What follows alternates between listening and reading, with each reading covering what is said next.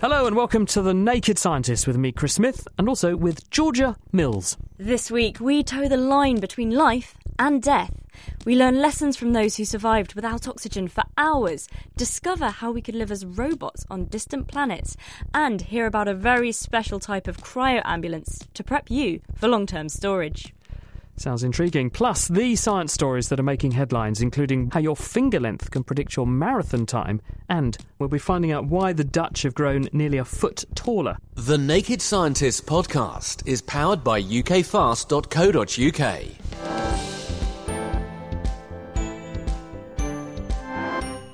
It's not exactly Puccini, but do you recognise this song?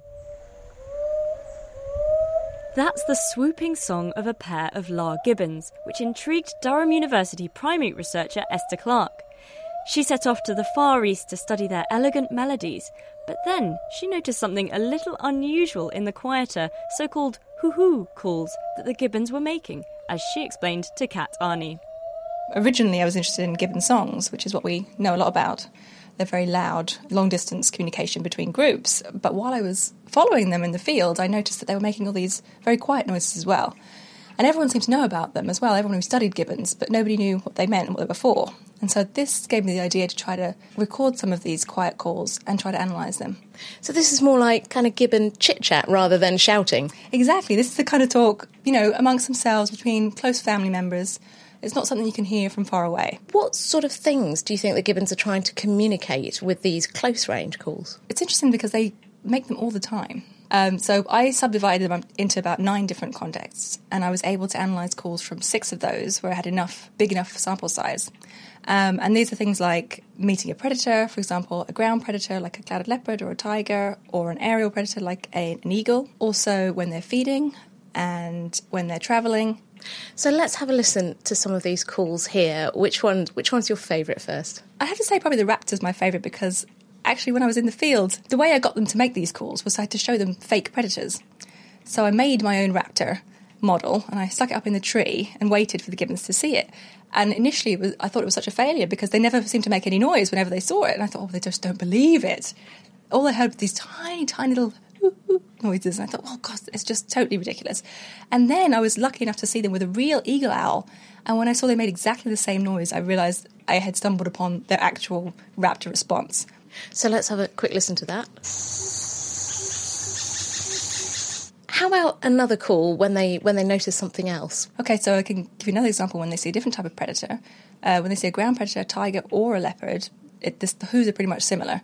They're louder, and they come much more quickly. They're more intense and they're a higher frequency. Let's have a listen to that one. You mentioned that people have known about these kind of noises for a long time but never analysed them. I guess is this really a kind of the language that they're using to talk to each other? I don't know if I'd use the word language, but it is definitely showing a complex form of communication. It's not just random noises that they're making because we're finding that in every context they're consistently using the right, as it were, type of who. So what's really interesting about it is that the who, we typically think of the who as one type of call, and this research has shown it splits up to at least 6 and presumably many more different subtypes, and that means that their vocal repertoire is much bigger than we thought. How did it feel to you when you first realised, wow, they're using the same call for the same thing? Oh, that means leopard. It was pretty exciting. When I showed them my model leopard, for example, they got quite scared, obviously, because they thought they really believed that it was a real leopard. That was a little disconcerting at first because they would be throwing branches at it and defecating at it and this sort of thing. But what's nice about it is when you're walking through the forest and you hear gibbons in the distance and you can tell immediately just from listening to them what's going on with them. And that's what I really liked. So you can eavesdrop on the gibbons. Yes, exactly, yeah. Humans have a huge vocal repertoire, but obviously we've evolved from ape-like ancestors, as have the gibbons. When you think about human communication, you can hear, that's a man, that's a woman. You can hear different pitches in individuals' voices. You have a different pitch, slightly different sounding voice to mine. Is that the same for the gibbons? Do they have their own personal tone of voice? Absolutely, yes. Yeah. So you can individually identify gibbons by their tone of voice. But also what's interesting is that males are pitched higher than females, and that's unusual among mammals because typically males are lower pitched than females and also typically larger than females, and that's generally why. In gibbons, there's no real difference in size between males and females at all, so that's why it's quite puzzling that female voices are pitched so much lower. Why is it that gibbons have such a limited range of vocal noises, whereas humans can make all kinds of wonderful singing, shouting, speech? That's an interesting question. I think, personally, that gibbons have a lot more flexibility in their vocal tracts than we give them credit for. I think that the actual act of singing allows them to use more of their vocal tract potentially than other non-human primates. This is something that still needs to be tested, but we already know that the way that gibbons produce their song is similar to the way a human produces soprano song, for example. And I think that the more that we study them, the more we'll find that there is more flexibility. As much as language, no, I'm not sure about that, but definitely more than we know about right now. Real-life Dr Dolittle, Esther Clark from Durham University. They're speaking with Kat Arney. Fascinating that, isn't it? Now, if you're planning on running a marathon anytime soon, rather than thinking only about your feet, you might also want to take a look at your hands, because new research shows that the relative lengths of the index and ring fingers can predict your race performance. Greg Jackson jogged over to see Cambridge University's Danny Longman to find out how. Testosterone stimulates growth of the ring finger, whereas estrogen, the female sex hormone, stimulates growth of the index finger. So if you have a relatively longer ring finger to index finger, that would suggest you had a more masculine hormone exposure within the womb and were exposed to a higher concentration of testosterone. I'm now looking at my ring and index finger and they're quite close. My ring finger's not too far away from my first finger in terms of length. So that might infer what about me when it comes to long distance running then? Well, unfortunately, it wouldn't actually be possible to measure just by looking. But if you were to have a relatively longer index finger relative to your ring finger, that would therefore give you a predisposition to be more successful at sports due to enhanced efficiency and development of your cardiovascular system, which could result in faster running times. So how did you look at this? How did you test this hypothesis? We attended a half marathon race in Nottingham. The runners had just completed a half marathon. They were extremely hot, sweaty and tired and were entirely bemused by the idea of having their hands photographed. But, I can imagine. Give me a flapjack and some Powerade would be my initial reaction, I think. Well, that was the way we bribed them. I gave them some homemade flapjacks in exchange for a minute of time photographing their hands.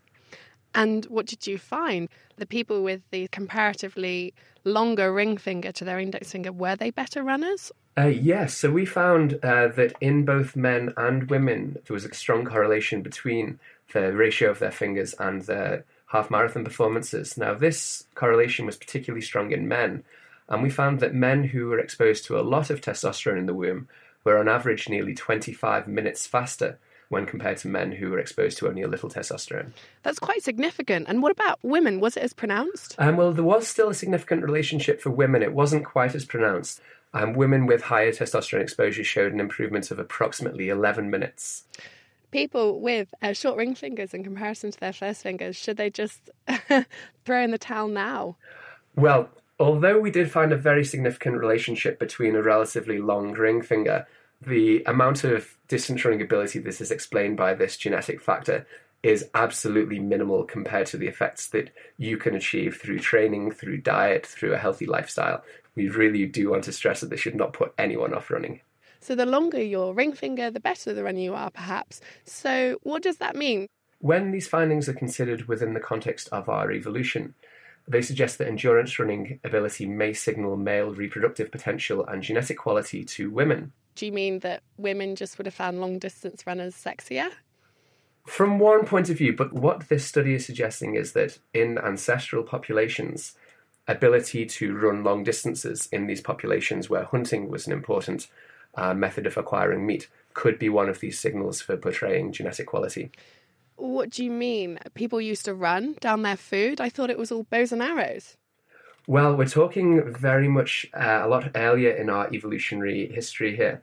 This persistence hunting is a technique by which hunters track and chase prey to the point of prey exhaustion. Tribes in the Kalahari in Africa and also the Tarahumara in northern Mexico are able to track down prey in this way. So what we're proposing and what our study is suggesting is that the ability to bring back the meat and to be a successful hunter displays to women traits that are desirable in a potential partner, such as intelligence, to be able to track the animal, athleticism, to be able to catch it, but also generosity, because this meat is then shared throughout the community. And given this, that we would have been doing this sort of behaviour, and still are in some places, it sort of seems that we've been evolved to run half marathons at least once a week. What's happened? Because most people can't run for 20 minutes without tearing a tendon or something terrible. Well, one perspective to answering that question would be to say that our lifestyle today is not the lifestyle to which we have evolved to perform. Humans evolved in much more stressful environments that we have these days. The technology that we have developed over the last 50 years is increasing in pace exponentially and is actually shielding us from the environment within which we evolved. So the environment in which we live today is a lot more sedentary, and as a result of that, the levels of fitness that we perhaps enjoyed in the past are not necessarily enjoyed by the vast majority of the population today. Indeed, I demonstrate my fitness and prowess by running for the bus, and my fingers come secondary. How long are your fingers, George? You've got a very athletic finger profile? Unfortunately not. I have a very stubby ring finger. So marathon's not for you then? No, I don't think so. That was Danny Longman. He was from Cambridge University talking to Greg Jackson. You're listening to The Naked Scientist with me, Georgia Mills, and also with Chris Smith. If you want to get in touch, you can email chris@thenakedscientist.com, find us on Facebook or tweet @Naked Scientists. Now, still to come, we'll be finding out why the Dutch have grown nearly a foot taller in the last 2 centuries. And we're also asking you, would you like to live forever? Do send us your sentiments. So far, we've heard from Mike Sharp, who says, I would, because the only thing that bothers me about dying is not seeing all the amazing advancements in technology, while Taylor Mallory says, nah, sounds boring. Well, I might be on the short side. The Dutch are now the tallest nation in the world, and on average they've grown a staggering 20 centimetres in less than 200 years. Height is determined by a complex interaction of our genes and our environment, but the driving force enabling the Dutch to reach their current lofty height may be down to a higher rate of reproduction among taller men. This is according to a new study from Gert Stulp from the London School of Hygiene and Tropical Medicine. He gave the long and short of it to Kat Arney.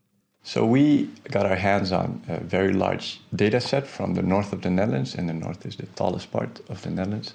And we basically examined whether height, if we control for factors like education and income and health, was related to the number of children. So that would tell you if there's some kind of natural selection, some kind of breeding effect going on. Yes, if taller individuals would have more children, this might be part of the reason why the Dutch become taller, because if taller individuals have more children, and we know height is highly heritable, then it is plausible that sort of the next generation consists of children who become taller themselves. And so what did you find when you looked at all this data? We found that above average height men had higher fertility compared to their shorter counterparts. And in women, we found that average height women had more children compared to shorter and taller women. The effect of height was much stronger for men. So if we combine these two findings from men and women, we can conclude that it's very likely that natural selection would favor taller heights. So that's kind of the family side of it. But obviously height isn't just down to our genetics. What do you think may be some of the other factors that are on top of this genetic background? What are some of the other factors that may be increasing height in the Netherlands? In the Netherlands, it has been suggested that our high rates of consumption of milk and cheese have increased our heights, and also our good healthcare system and the good access to healthcare, and very importantly, low levels of inequality in our society has also been attributed to our height advantage. So the Netherlands is a very equal society. There's not that much difference between the richest and the poorest. Yes, less so than many other countries. It seems very strange that something like inequality might be playing a role in height. How could that be? Well, the reason is that if you are stressed for resources, either in nutrition or maybe when you have a higher risk of diseases, your body has to fight off these diseases or have to cope with the stress, and that often comes at a cost of growth. So we see sort of in poorer areas of society that growth is stunted, so children do not reach their full growth. And Inequality has such an effect on height because if you have very unequal societies, this means that there will be a very large part of the population that is really stunted in their growth. Whereas in sort of more equal societies, you find this less. And do you think this could explain why some other countries that are very maybe similar to the Netherlands in terms of their diet, their environment, haven't attained this kind of astronomical height that the Dutch have? I think that would be a very plausible explanation. Definitely between the United States and the Netherlands, that would seem a factor. And interestingly, it has been argued that 150 years ago, the Dutch were almost the shortest European nation. And at that time, the Netherlands was also much more unequal. And ironically, the Americans were the tallest Western nation at that time. And at that time, America was also much more equal than it is now. You are an extremely tall man. You're well over 6 foot tall and towering above me. I'm extremely small. So when I go to, for example, medieval places, they're kind of built for my sort of height. Have humans always got taller? Indeed, if you look at historical times, we have become much, much taller. And we think, how much taller can we get? But it's perhaps very interesting to also look a little bit further into evolutionary time, because there are fossils found hundreds of thousands of years ago that actually were estimated to have heights of about 190 centimeters, which is much taller than you and also many others living in Western countries. So it might very well be that our evolutionary heritage allows us for even more growth. Having said that, there is some evidence that the Dutch have stopped increasing in recent times, which might suggest some biological limits to growth. That said, we also live in time of relative financial recession, and it could very well be that when the environmental quality improves again, when things are looking up again, that the Dutch might even grow further and further, until a point that there, perhaps gravity will severely constrain further growth.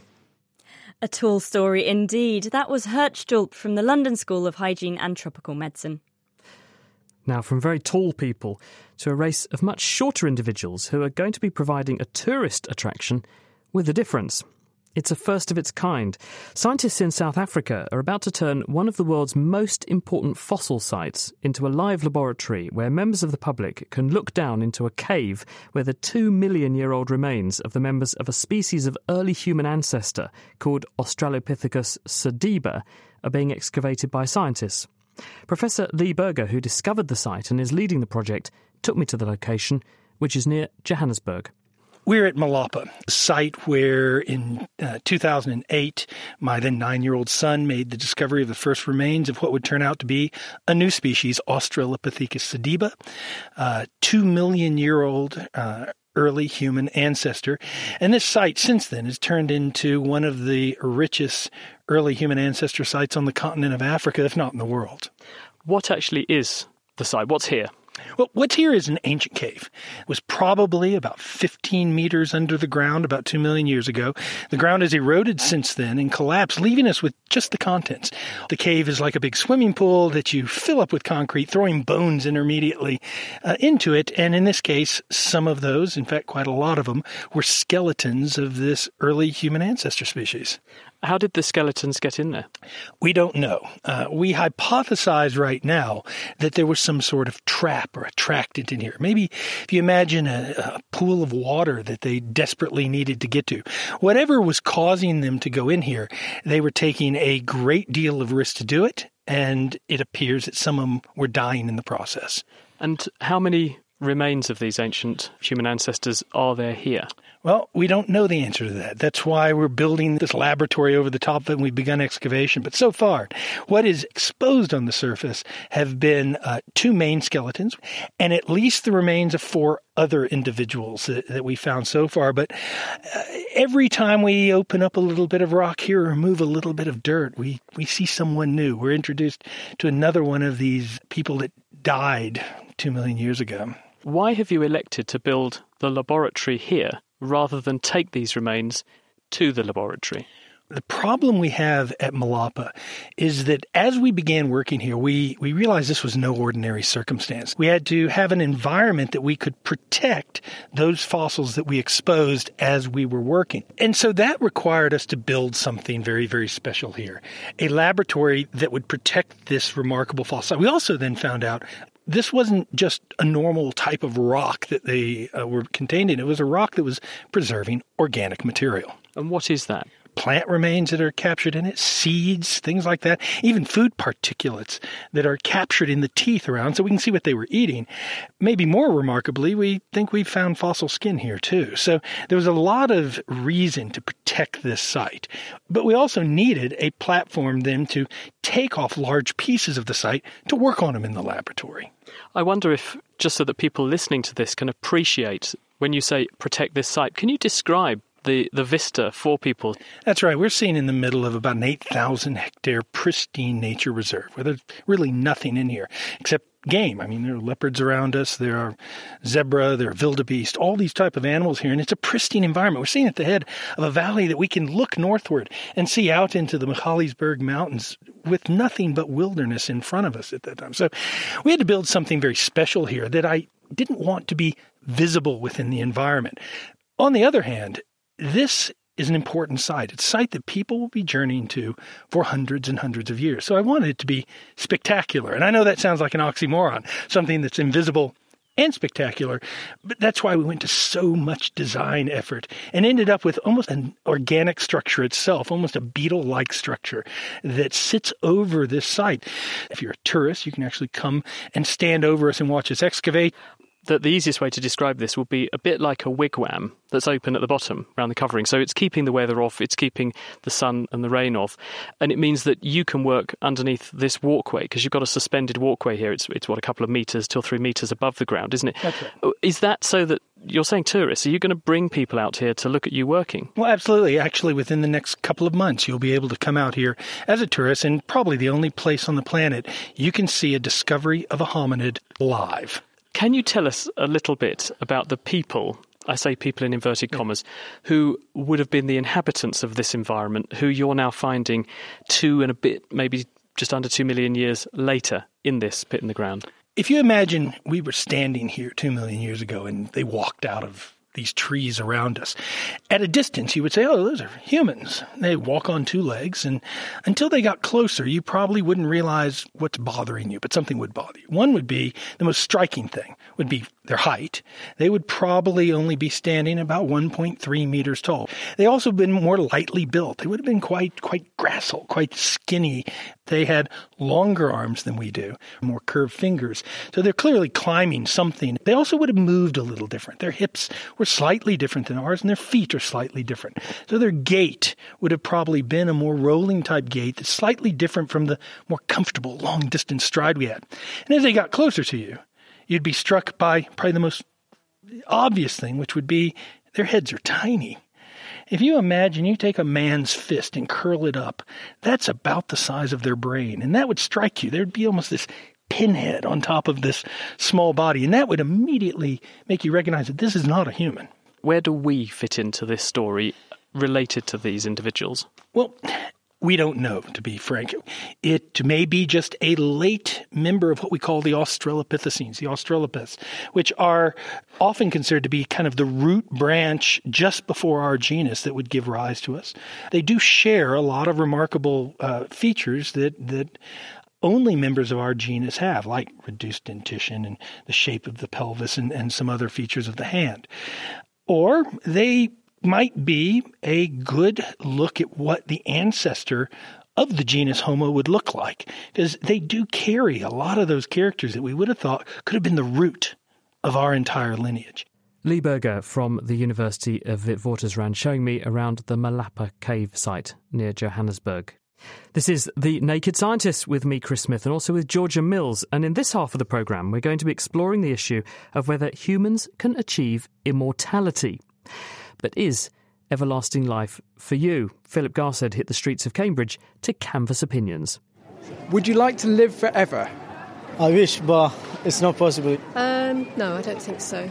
No, I don't think so. If I am healthy, yes. Not forever, but for quite long. No.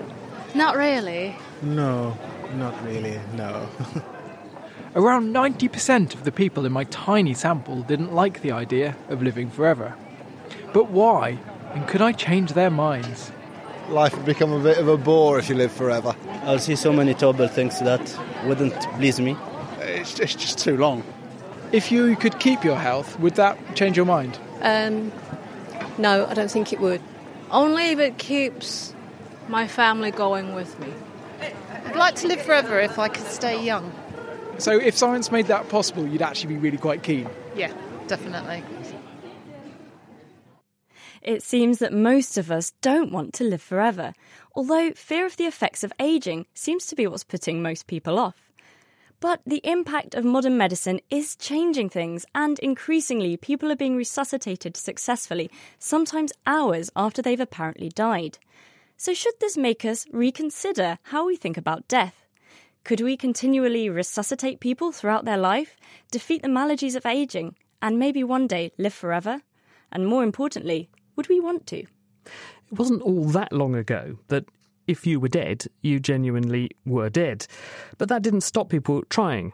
In the 1700s, doctors attempted to revive drowned patients by tickling the backs of their throats with a feather, strapping them onto a trotting horse, even blowing smoke up the rectum, or even for good measure, giving them a good whipping. Well, reassuringly, today's methods of resuscitation are probably more comfortable and more effective, but as a result, the boundaries between life and death are becoming much more blurred.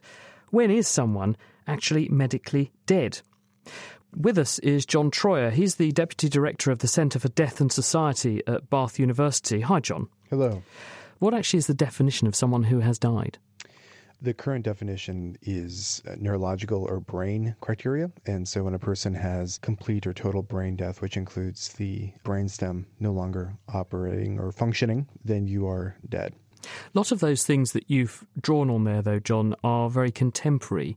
They make use of modern medical definitions and medical assessments of people. What did people used to think in the old days? For millennia, death was simply heart death. So when your heart stopped beating, you would die because there would be a lack of oxygen going through your system, and that would cause death. About the 1950s, it became understood that individuals could, in theory, be kept alive in a kind of coma state. This idea that you could have a person who somehow seemed to be alive, even though they were physically looking dead. And that was when we began to see through the 60s, 70s, and 80s, particularly in the Western First World, the development of life support technology that could, in fact, restart a stopped heart or could, in fact, keep you on ventilation, artificial circulation, and oxygen input so that you could, in fact, keep a person who seemed to not be fully functioning somehow alive. And, of course, this is a moving definition, isn't it? Because people were pretty comfortable that if you said someone was brain dead a few years ago, that meant they just had no brain function whatsoever. But then on this programme, Adrian Owen sat here and said, I'm about to publish a paper in the New England Journal of Medicine where I am communicating with a brain scanner with people that no one's spoken to for 5 years or so because we thought they were brain dead.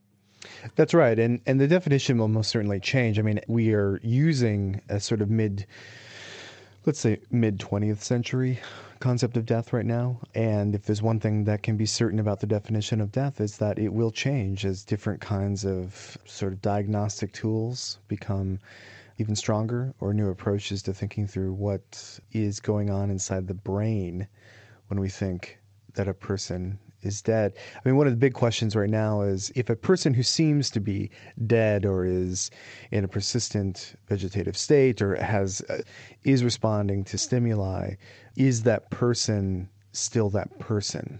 Meaning, is there still a conscious person there, or is it a response that is a response, but it might be different than what we think of as actually being the person, him or herself? And these are the bigger questions that we're getting into now. Thank you very much. That's John Troyer from Bath University's, as you heard, Centre for Death and Society. Georgia. In recent years, there have been a number of cases in which people have defied death by surviving for hours without oxygen. How can this be possible? The cells in our bodies need oxygen to survive. Without it, they begin to die, and brain damage sets in within about 5 minutes. Yet these patients made a full recovery. What makes them so special? David Cassaret is a clinician at the University of Pennsylvania and has an interest in this field. He told me the story of a girl who had been submerged under the ice of a frozen river for over an hour but made a full recovery. Michelle Funk fell into a creek and she was underwater for about an hour. And when rescuers found her, there was no sign of life. She wasn't moving, wasn't breathing, didn't have a heartbeat. But because she was young, only 2.5 years old, they decided to try to resuscitate her. And they tried for another 2 hours. So that's 3 hours total. And at the end of that third hour, she finally began to have a faint heartbeat. A couple of weeks later, she left the hospital, and a few years ago, she got married. I've always heard that if your brain doesn't get oxygen for more than about 5 minutes, that's it, kind of game over. What happened here? How is she still alive? I think some of it is probably the fact that she was young. The younger we are, the more plastic our brains are and the more of an insult they can tolerate. And the other secret probably was that she was cold. And that probably protected her brain. We know from many experiments dating back to the 1700s that cold slows the metabolism. And the slower your metabolism is, the less oxygen you use. And the less oxygen you use, the longer you can survive. And so increasingly now, researchers are starting to use cold to try to replicate that amazing success that Michelle Funk experienced, to try to figure out how we can use cold to extend the time that people can survive and do well without any oxygen or a heartbeat from 5 minutes to 50 minutes and maybe ultimately to hours or days. Could this be taken much longer? How about a year? That's sort of the holy grail, and that's what many researchers think. It seems like a bit of a stretch right now, except for two things. One is that there are animals that go into a state of hibernation over the winter, and they have their metabolism drops to sometimes 2 or 3% of what it is normally, and they can survive for months in a situation in which most of us as humans wouldn't have a prayer of surviving. Humans don't hibernate, but since other animals do, they're interested in trying to figure out how those animals hibernate and whether maybe there's a way to trick the human body into going into a situation of hibernation. That could be very, very useful clinically. We're not there yet, but we might be someday. I hate winter. Say I decided to hibernate and lock myself in my freezer. I'm assuming it wouldn't work. Why will that not work for me? Well, please don't try that. The problem with just freezing yourself is twofold. Actually, there are probably lots of problems. I'll just give you the top two. One is that our cells don't like to be frozen. If you've ever put a can of beer, for instance, in the freezer and then forgotten about it, the can bursts and you have beer all over the freezer. Imagine that happening in all of the cells and in all of your body. And the other problem is that freezing process doesn't really protect cells and protect physiology. I'm imagining now when I've put things like strawberries in the freezer before and then you take them out and thaw them and there's something a bit mushy about them. Is that kind of the same thing? It is. We know of one, actually the first person who was ever frozen and was unpacked a couple of years ago. And there was pretty clear evidence of what could charitably be described as freezer burn. Imagine what happens to strawberries that are frozen when they're not wrapped, and then imagine that on a human scale, and it's really pretty gruesome. So he's not waking up then? I don't think so, not anytime soon. Where are we at with the science with this? What needs to be learned and what needs to be done before we can start seriously thinking about this? Well, I think there are at least two lines of research. One which is advancing very, very quickly and is very exciting, and that is the science of hibernation research, or if you're a science fiction fan, suspended animation. That's the science of trying to reduce somebody's metabolism often to 1 or 2% of normal, not freezing them, but really controlling the metabolism and inducing a state that looks a little bit like artificial hibernation. The other element of science is what we talked about before, this possibility of actually freezing people. Alcor is freezing people right now. But that science, although I guess it might have potential down the road, it's hard to imagine what the next steps might be because many people are being frozen, nobody's being revived, and we don't really know what works and what doesn't work. A lot of the folks who are being frozen after they die now are taking a leap of faith. So there's really not much science that's moving forward there, but there could be, maybe. Dr. David Cassaret from Penn University. If you want to find out more, you can read David's book, Shocked: Adventures in Bringing Back the Recently Dead. In theory, then, cryopreservation seems possible. But how would it work in practice? David mentioned that there are some companies that offer the service, and with us now is Garrett Smith, who's one of the first UK residents to sign up for one of these schemes, and he's also the co-founder of a cryonics organisation. Cryonics UK have a specially designed ambulance that calls and prepares patients for shipping to a long-term preservation facility that's in America. He's with us now. Hello, Garrett. Hello. Well, first of all, tell us what is this ambulance and what does it look like? Well, from the outside, it looks like pretty regular ambulance, and inside a lot of the stuff is the same, but there's an important piece of equipment which is a container that can hold ice and water.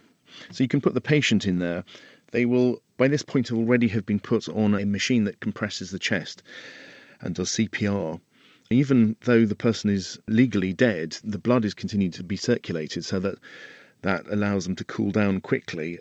But then, as they get down near zero, one has to replace the blood with a medical grade antifreeze, or cryoprotectant as it's called, and this has a slightly lower freezing temperature, so you can get them down below zero.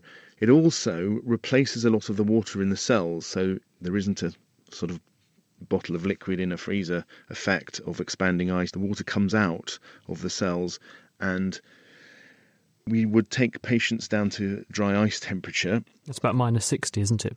78, I think. Then they're flown over to the States, or if you choose Russia, where you're brought down to liquid nitrogen temperature. And if it's all gone well, in the best of circumstances, you've actually got enough antifreeze in to stop ice crystals forming. So the whole thrust of this is, by getting the body temperature right down really quickly, you reduce the rate at which any kind of decay or degradation of the tissue is going to happen, so that they're then placed in this storage facility in liquid nitrogen at nearly minus 200 degrees C, which means that they should survive, in inverted commas, in that pristine or as near pristine state as possible until such time as they can be, well, for want of a better phrase, reanimated. Is it possible, though, to store an entire human in this sort of way? Does the tissue not do what happens to a raspberry or a strawberry if dumped in the freezer and just explode? A raspberry or a strawberry are not very good models for animals due to not having a blood supply. Because of the blood supply, you can get very close to every cell in the body and replace, as I was saying, the water with antifreezes, which stop crystals forming. The biggest thing so far... But has anyone actually done this with, say, if I took a hamster or a mouse and I anaesthetised it and replaced all its body water with one of these cryoprotectants and put it in, ultimately, liquid nitrogen and then later thawed it out? Can I come up with a viable mouse that way? At the moment, not a mouse. A kidney has been done, and it's a rabbit kidney, so it's not going to be that big a kidney, but it is a proof in principle of being able to do it. So why hasn't anyone succeeded with a whole organism like a mouse or a hamster or even something bigger? When I say no one's done it with a hamster, as long as you don't get too cold, it has been done with a hamster. Audrey Smith at the Mill Hill Institute did it in London, did it in the 1950s. There always seems to be someone stopping the research.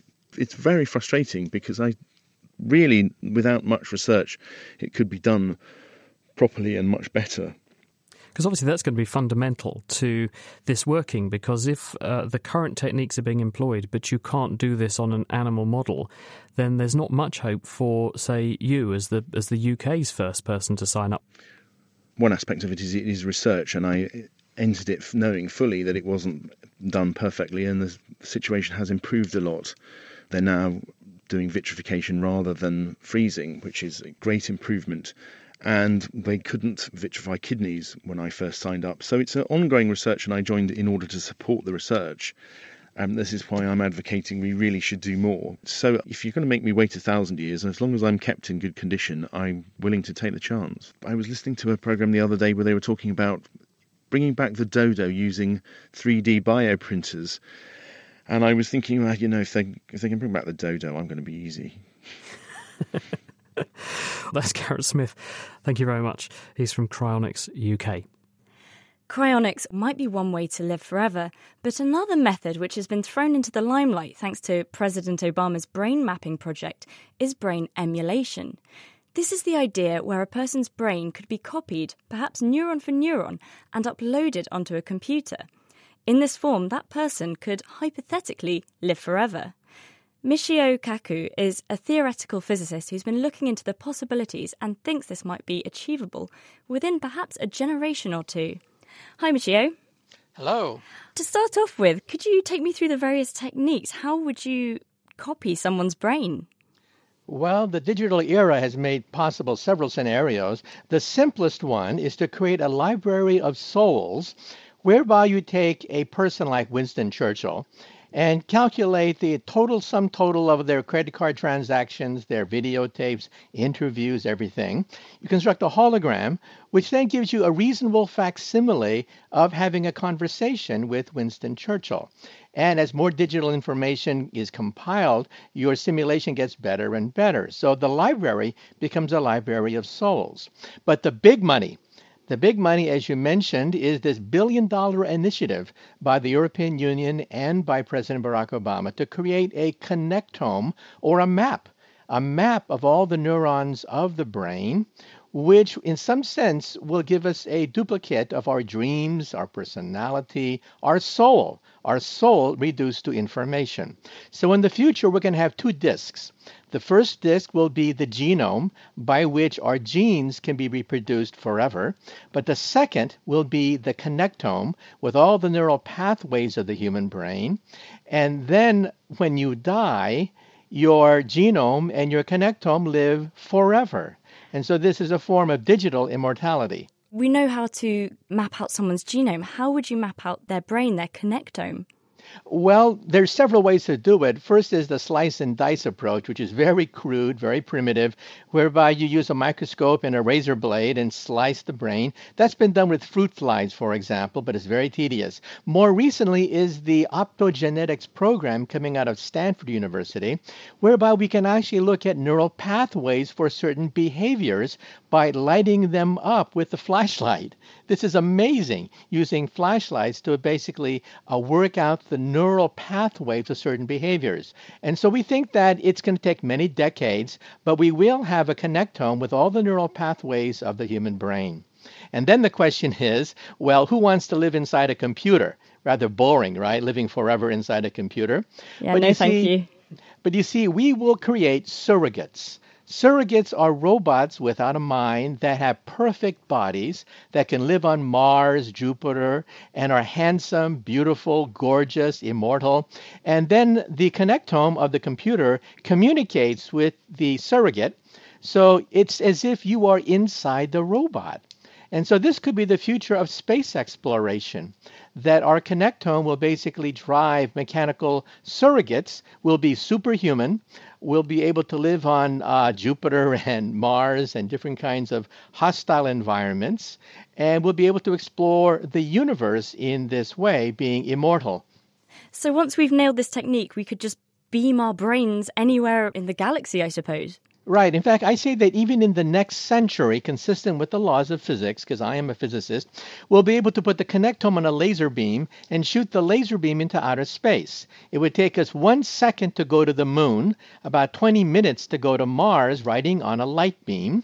And on Mars and on the moon would be a surrogate. And so you would basically live your life as a robot on the moon, Mars, or wherever. And so this is the cheapest, most effective way of space travel. Forget the booster rockets, forget weightlessness, forget cosmic rays. Think about riding consciousness on a light beam. I love this idea of becoming a superhuman robot that can fly around in space and everything. But, well, firstly, would it still be me? Would it not just be a copy? And secondly, what about all the things that make us human, like having sex, eating? Would they just disappear? No, you'll be able to have super sex. You'll be able to have different kinds of phenomena and sensations that you can only dream of today, and you'll do it in robotic form. Now, the question is that really you? Well, if you define you as basically the wetware of your brain and the software that governs the wetware, then, of course, when you die, that's gone. That's not going to come back. But this is a very reasonable facsimile of you, with all your memories, all your personality quirks, everything being digitalized and becoming immortal. Has there any science been done yet that might imply that this could actually happen? Yes, on a primitive scale. We are children when it comes to being able to map the brain. But with optogenetics, we've been able to actually look at the neural pathways for certain kinds of behaviors. This was once considered far beyond anything we can do, and we do it. We use genetic engineering to modify the neurons of a certain pathway so that when you turn on a flashlight, it fires. It fires, and by firing, you can actually trace the pathway for certain kinds of behaviors. With a flashlight, you can make a mouse, for example, chase its tail, or a fruit fly take off. And this has changed the entire scientific landscape. In fact, the Nobel Prize will probably go eventually to the inventor of this technique because it has been a game changer. Well, I look forward to becoming an immortal space-jumping robot. Thank you very much. Absolutely amazing. Michio Kaku, who's the Professor of Theoretical Physics at the City College of New York. You're listening to The Naked Scientists with Chris Smith and me, Georgia Mills. Now, with a growing population of 7 billion already and a huge pressure on resources, fossil fuels and food, can we actually cope with an immortal population? Well, still with us are John Troyer, Garrett Smith and Michio, who you were just hearing. So we thought we'd bring them all together and ask their opinion. Garrett, first of all, you've actually signed up for this whole concept of cryonics. Why are you for the idea? I don't particularly want to be vitrified or suspended. That's, really my last-ditch thing to do. I like being alive and I want to stay alive. I mean, the only thing that's bothering me, Michio, with what you were saying is that, fine, you end up in a computer and you exist. Aren't you going to be sort of stuck with 21st century thinking? Well, one danger of immortality is stagnation. That old thinking may begin to dominate all of society. That's why we have to make sure that we encourage creativity, innovation, youthful kind of thinking, or else we will, in fact, stagnate as a consequence. But think of all the benefits that we could have. One thing that separates us from the animals is that we have a culture, and that is that we can hand down information from generation to generation. Mama bear does not teach baby bear how to hunt in the forest other than by behavior. There's no culture among animals. And however, this culture will be enriched once we have the ability not just of information, but the entire personality being preserved. And so I think that society, instead of stagnating, could actually benefit from this. And we could our culture will be greatly enriched once we have this kind of digital immortality. John, are you comfortable with this idea over the whole preservation of the body? Because, of course, as I mentioned at the beginning, there are 7 billion plus people on Earth. We're expecting that number to exceed 10 billion by mid-century. Surely preserving ourselves in silico, in a computer, is better than preserving ourselves in the flesh. There's a key issue for both, let's say, methods of preservation, which is both the revivification or the bringing back, but also then the long-term support. And then how basically do you keep everything from degrading? How do you keep the information itself from breaking down over time? Well, the other important point is, I suppose, Michio, is there not a danger if you exist as a computer program that someone might infect you with a computer virus? Yeah, there's always a danger of hacking as well. What happens if somebody hacks into the memory of an Albert Einstein and corrupts it, so all of a sudden you get nonsense coming out? That's always a danger. However, I think the risks are far smaller than the benefits. We're talking about enriching our culture. So there you go, Garrett. It looks like you're going to have to preserve yourself until such time as you can exist in a computer program. I don't think that an animatronic Winston Churchill would really be Winston Churchill. So I really do plan, if it all works out, to come back as me, as a biological me. And I think if I could agree, whilst I don't want to be a robot, and I know a lot of people that don't, I would like to agree with Michio on how people living longer, because whether or not people are cryopreserved, the anti-aging research will go on.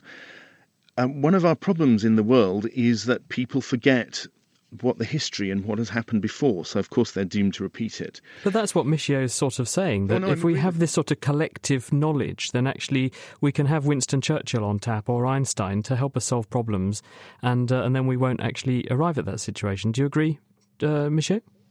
Yes, I agree, because I think, as I mentioned, what separates her from the animals is the culture that we hand down generation after generation.